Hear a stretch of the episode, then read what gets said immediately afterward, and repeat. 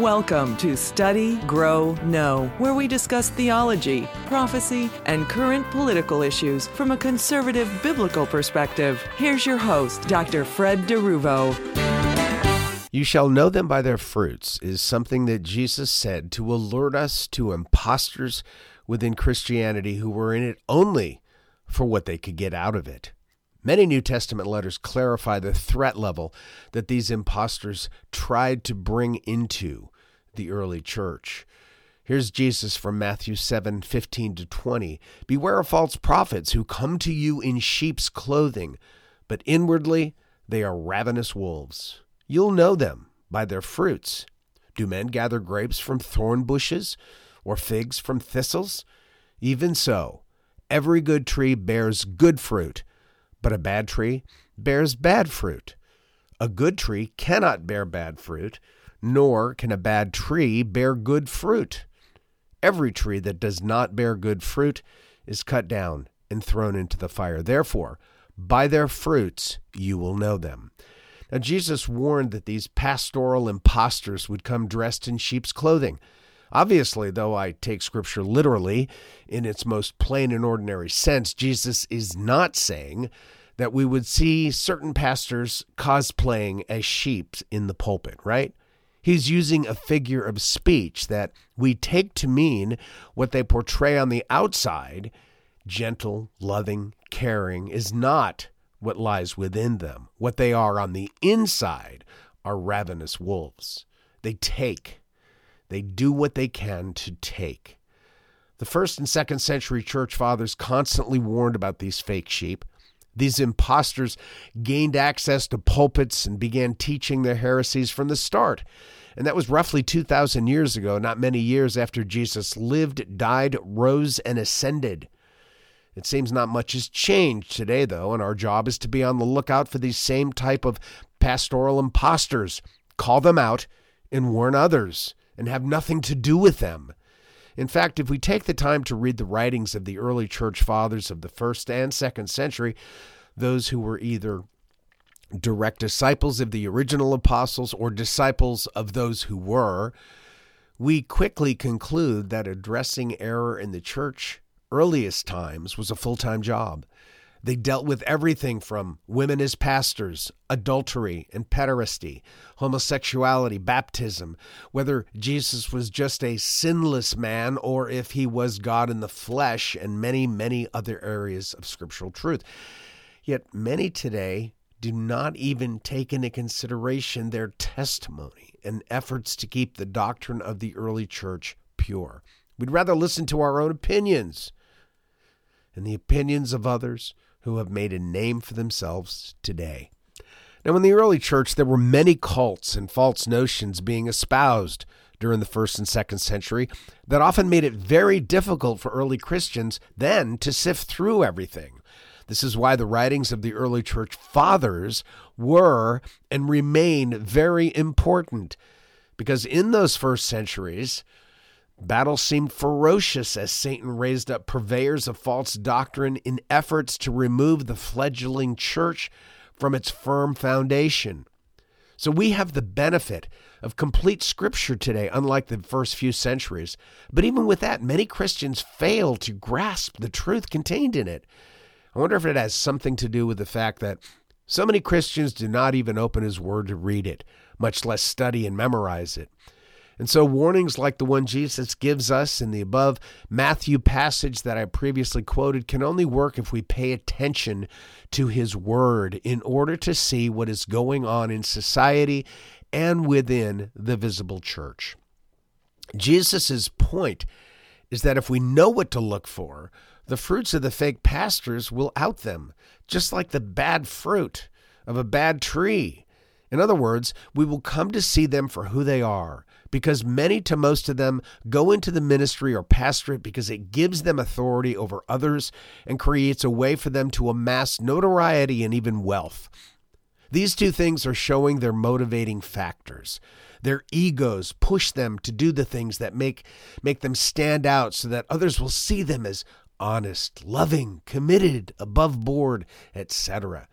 Well, the Apostle Paul refers to them, I'm sorry, the Apostle Peter refers to them like this, though They have eyes full of adultery. Insatiable for sin, they entice unsteady souls. They have hearts trained in greed, accursed children. Forsaking the right way, they have gone astray. 2 Peter 2 14 and 15. So, because they're trained in greed, everything flows from that. They see wealth and money as things to be chased after because they love money. Paul told Peter that a love of money is the very root of all evil. 2 Timothy 6:10. It's not just money, it's the love of money. Now I find it fascinating how often the early church fathers provided a additional information on a few of the people Paul and others mentioned very briefly in specific New Testament letters, which gives an expanded picture of them for us. For instance, Paul mentions Alexander the coppersmith in 2 Timothy 4 14 to 15. Quote, Alexander the coppersmith did me much harm. May the Lord repay him according to his works. You also must be aware of him, for he has greatly resisted our words. So that's pretty much it. We know nothing about Alexander from Paul, and specifically what Alexander did to cause him harm. However, it's interesting that early church father Tertullian expands on the problem of Alexander. Here's a quote from author Ken Johnson Alexander became violent in temper, left the faith, and joined a subgroup of the Ebionites. Alexander believed that Jesus was just a man with a sin nature, that there was no resurrection in the flesh, and that we can become sinless by obtaining the Christ consciousness. Hippolytus says Demas left the faith to become a priest of idols. Unquote. So, this additional information provides more clarity about Alexander as well as Demas, and that the forerunner to what has become known today as the New Age movement, Christ consciousness, was very much alive and well not long after the ascension of Jesus. The Ebionites were a group of people who rejected the virgin birth of Jesus and claimed he became Messiah because he obeyed the law perfectly, among other things. Well, the early church fathers did what they could to educate average Christians on problems of the Ebionites because Satan wasted no time, as we might expect, in creating havoc. Well, as noted previously, the first several centuries highlight the fact that the church was overwhelmingly premillennial and pre trib. They also believed in a coming seven year period of severe tribulation leading to great tribulation during the second half of that period, or second three and a half years. The early church fathers were also largely dispensational in their understanding of Scripture. Dispensationalism simply means that, quote, there are periods of time when God worked differently with man. Most dispensationalists see seven ages of man. The ancient church fathers supported this belief, unquote. Well, the erroneous belief that dispensationalism teaches another way of salvation has no basis in fact. Yet this is what people cling to in order to defame dispensationalism. Author Ken Johnson goes into detail, quoting from a variety of early church fathers in his book. Now, premillennialism espouses the idea that a future 1,000 year physical reign of Jesus over the entire earth will occur following the seven year tribulation period. Essentially, this belief comes from Daniel 5 and Revelation 20, as well as other areas of scriptures that allude to it. By and large, the early church fathers were confident that the rapture would occur and then the tribulation would begin. As Gnosticism and other errors began to creep into the visible church, the Council of Constantinople, which took place in AD 381, allegedly condemned and then abandoned premillennialism and began moving toward amillennialism, even though church fathers had taken the time to warn their flocks against that specific error.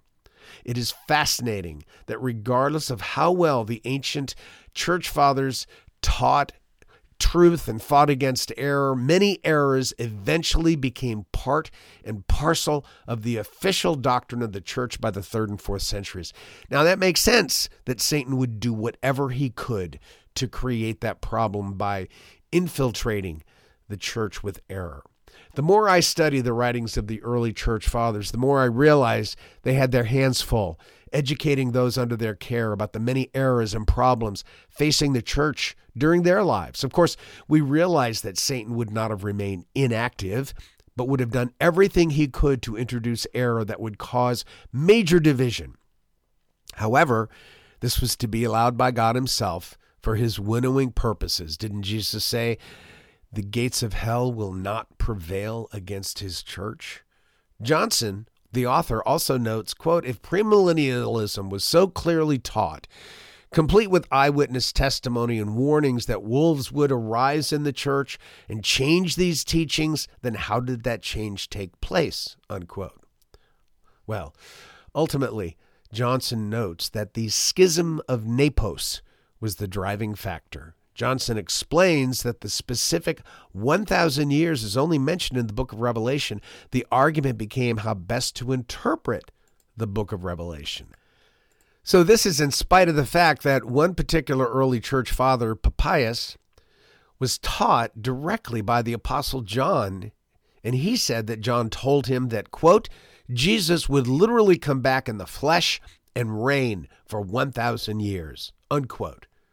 Yet today, we have the amillennialist who believes that the 1,000 year reign of Jesus is a spiritual, not physical reign, as he rules from the heavens. They have no concept of the fact that God has never abdicated his throne of creation and continues to reign, period, and that Jesus will rule for 1,000 years physically, and it will be done for several reasons, not least of which is to prove that to all creation that he and he alone is the rightful heir and ruler over this earth. His visible rule over this globe so that every eye will see him, including spiritual beings, including Satan, including all of nature, is proof of that ownership. Satan wasted no time in his attempts to dilute God's truth with error, and many jumped on the bandwagon. Yet here we are in 2024, and many within the visible church continue to embrace premillennialism, including the pre trib rapture against the odds. This is in spite of what the Roman Catholic Church managed to deep six and replace with their allegorical methods of interpreting prophecy in God's Word from the third and fourth century. The main argument against the pre trib rapture is that it is a quote unquote new doctrine. Well, the people espousing that have clearly never read the early church fathers from several thousand years ago. Satan raised up many enemies of the original apostles during the first several centuries. In the Apostle John case, his most virulent was a man named Cerinthius who was deep into Gnosticism. While many to most within the visible church at that time ignored the ramblings of that particular madman, he was successful in pushing some Christians to complete, re, completely reject the book of Revelation. It wasn't until around AD 290 that the allegorical method of interpretation began to take off and essentially the writings of an Egyptian bishop named Nepos in refutation of the Allegorists. That's when that happened. While the book no longer exists, it was quoted by others like Eusebius. So it was after the publication of that particular book by Nepos that amillennialism gained momentum. It also caused fear within some Christians that the book was actually an attempt to revive the heretical teaching of Cerinthius, which caused many other Christians to switch to amillennialism, while others began to ignore the book of Revelation completely. And tragically, we have too many Christians today who also avoid the book of Revelation, thinking it's way too difficult to comprehend, so why bother?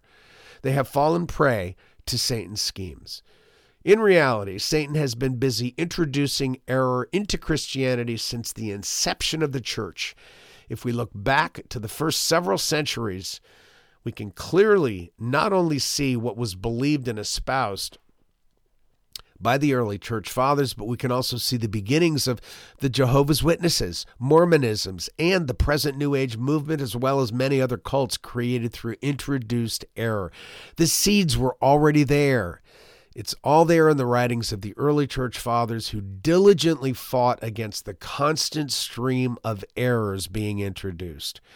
Reading the early church fathers is something that every Christian should do because they literally spell out the accepted doctrines of the early church as taught to them by the original apostles, as well as the errors that they fought against. Read the Bible, absolutely, 100%. First and foremost, read the early church fathers as well. Thank you so much for joining me today. And I pray that until we meet again, that God would open your eyes to show you how blessed you are in Him. You've been listening to Study, Grow, Know with Dr. Fred DeRuvo. Please join us each week for new broadcasts that deal with theology, prophecy, and political issues from a biblical conservative perspective.